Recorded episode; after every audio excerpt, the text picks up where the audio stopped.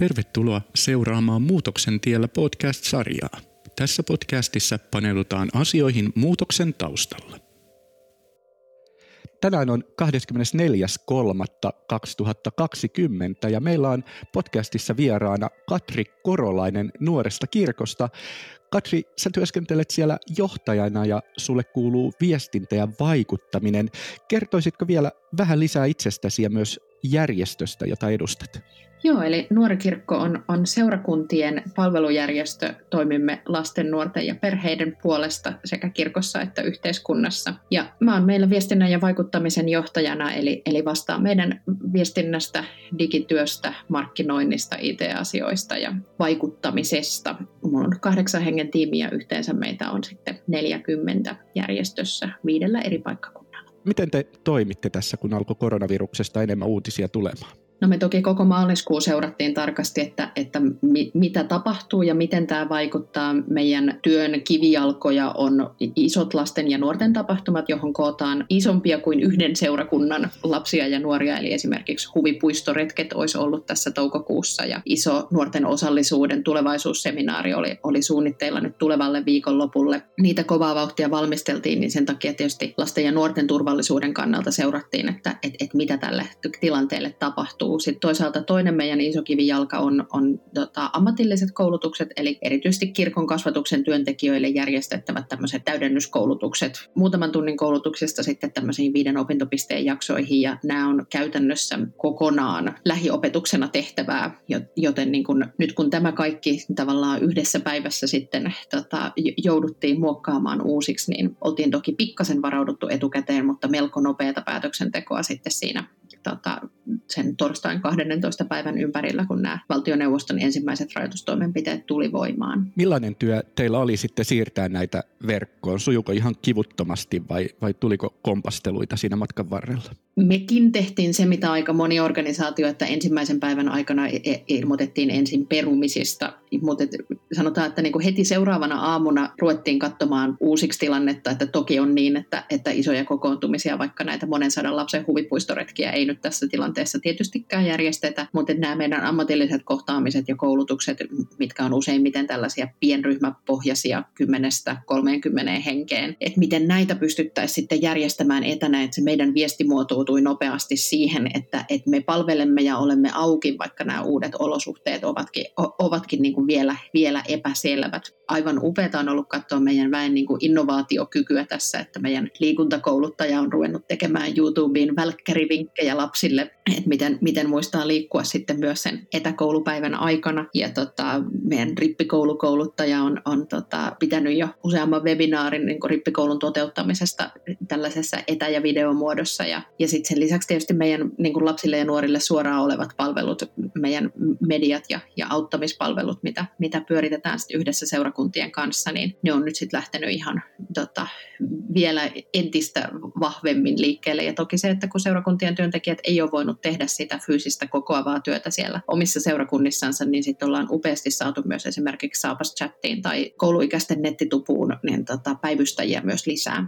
Te olitte yksi ensimmäisistä järjestöistä tai ensimmäisistä toimijoista, ainakin mikä mun korviin kantautui, että teki sen rohkean päätöksen, että ilmoitti, että tapahtumat on nyt peruttu. Muistatko sitä hetkeä, kun te kävitte toimistolla kollegoiden kanssa keskustelua, että mitä tässä tilanteessa tehdään, niin syntyykö se päätös helposti? Sä mainitsit, että halusitte laittaa tietysti lasten ja nuorten turvallisuuden ja terveyden kaiken edelle, mutta oliko päätös helppo? Sanotaan, että kun se tilanne siinä viime, viimeisinä päivinä niin kun kiristyi aika nopeasti, niin se tuntui ensin ihan hirveän vaikealta, mutta sitten siinä vaiheessa meillä käytännössä siis johtoryhmä oli koolla silloin, kun se valtioneuvoston tiedotustilaisuus oli menossa, katsottiin sitä yhdessä ja sitten todettiin siinä, kun se tilaisuus eteni, että, että nyt näissä olosuhteissa on aivan selkeä, että miten meidän täytyy toimia nimenomaan se lasten ja nuorten turvallisuuden näkökulmasta.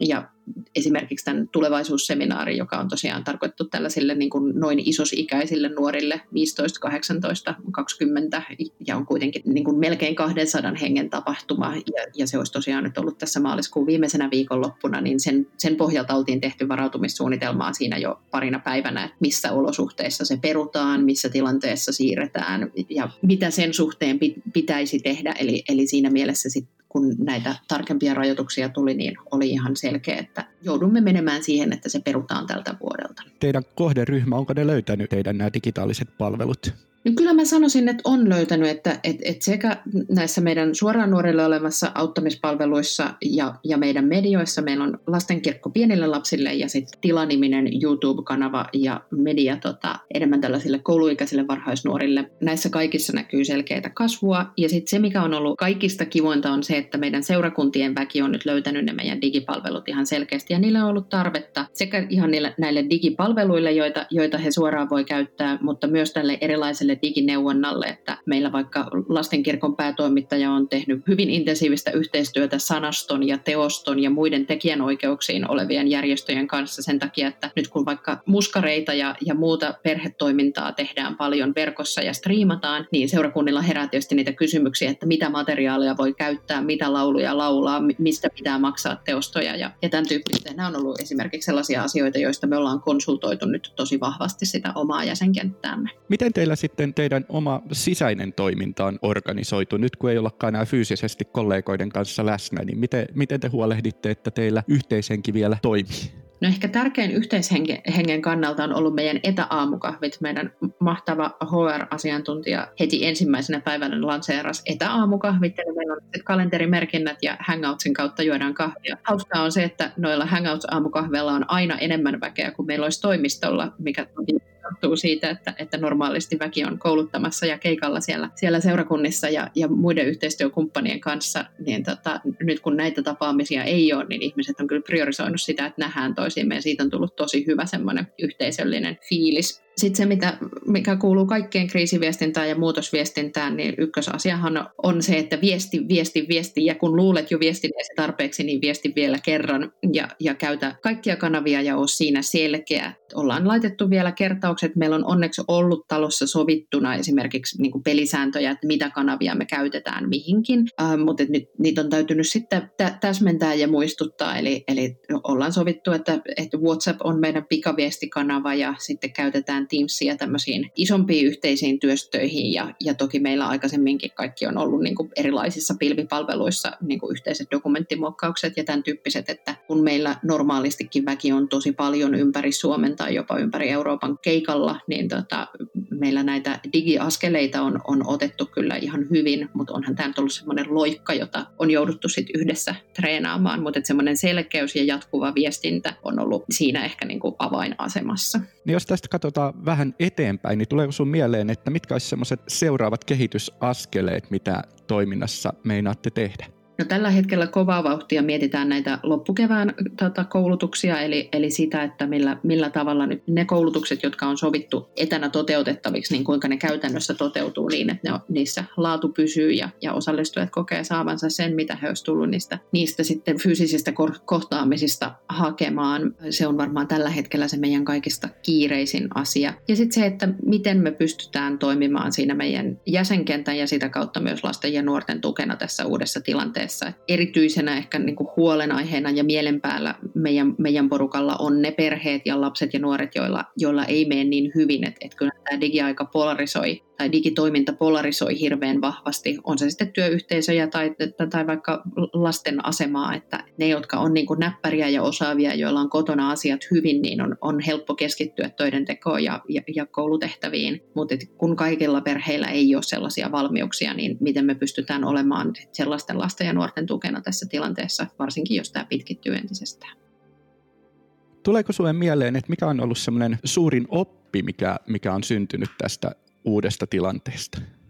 No suurin oppi on varmastikin ollut se, että et, et fyysinen etäisyys vaatii sitä henkistä läheisyyttä näin Sauli Niinistä lainatakseni ja semmoinen niin itsestäänselvyyksien ja toimintatapojen kertaaminen yhdessä, että vaikka oman tiimin kanssa niin, niin käytiin, tota, meillä on ollut hyvin selkeät, että mitä työvälineitä ja millaisia kanavia käytetään, mutta käytiin semmoinen yhteinen keskustelu vielä ensimmäisessä tiimissä nyt tässä niin kuin etätilanteessa, että kuinka me toimitaan, kuinka jengiä saa kiinni, mitä voi odottaa toiselta missäkin, missäkin tilanteessa, kun ei voi vaan marssia huoneeseen ja kysyä, että miten tämä homma hoituu. Ja että semmoinen armollisuus myös sit itseä ja toisia kohtaan ja toisaalta sitten ihan tämmöiset, niin kun, nyt kun laitteet on kotona ja kaikki puhelimet ja kanavat piippaa, niin myös se taukojen ja, ja hyvinvoinnin muistaminen, että meilläkin monella, monella on pikemminkin lähtenyt niin työpöytä tota, pursuamaan tässä uudessa tilanteessa, kun, kun sitä digineuvoa ja erilaista tekemistä on niin tarvittu, tarvittu meidän jäsenkentällä ja, ja, ja parhaamme sen suhteen tehdään, mutta että ettei kukaan nyt myöskään uupuisi tämän uuden tilanteen alle, kun sellaisia työpöytään tai työpaikkaan liittyviä rajauksia ei, ei yhtä niin kuin luonnollisesti ole kuin, kuin silloin, kun toimitaan sitten fyysisesti omalta toimistolta käsin.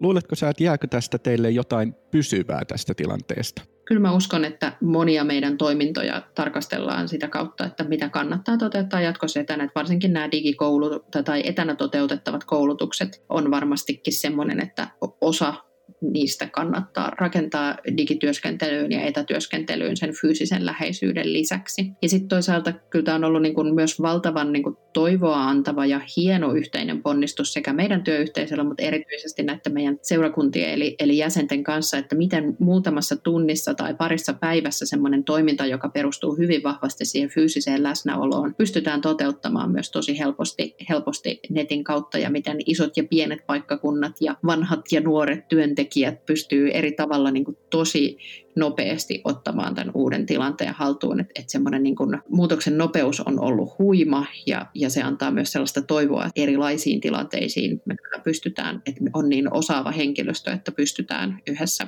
vastaamaan.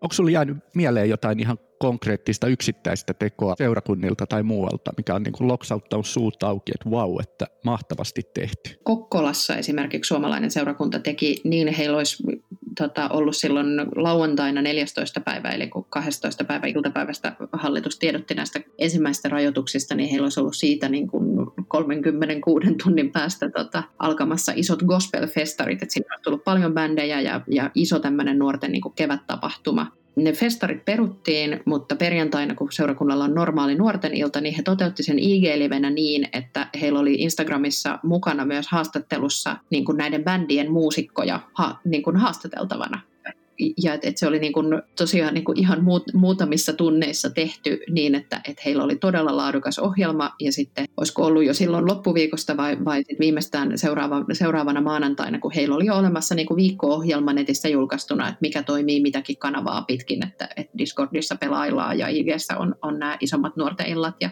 WhatsApp-ringit toimii ja, ja WhatsAppit sitten tämmöiseen niin kuin henkilökohtaisempaa yhteydenpitoa, niin se oli kyllä semmoinen leuat auki loksauttava, että vau, näinkin tämä voi olla mitä sä haluaisit sanoa niille henkilöille, jotka ehkä vielä vähän miettii sitä, että, että tota, miten tässä hetkessä pitäisi toimia?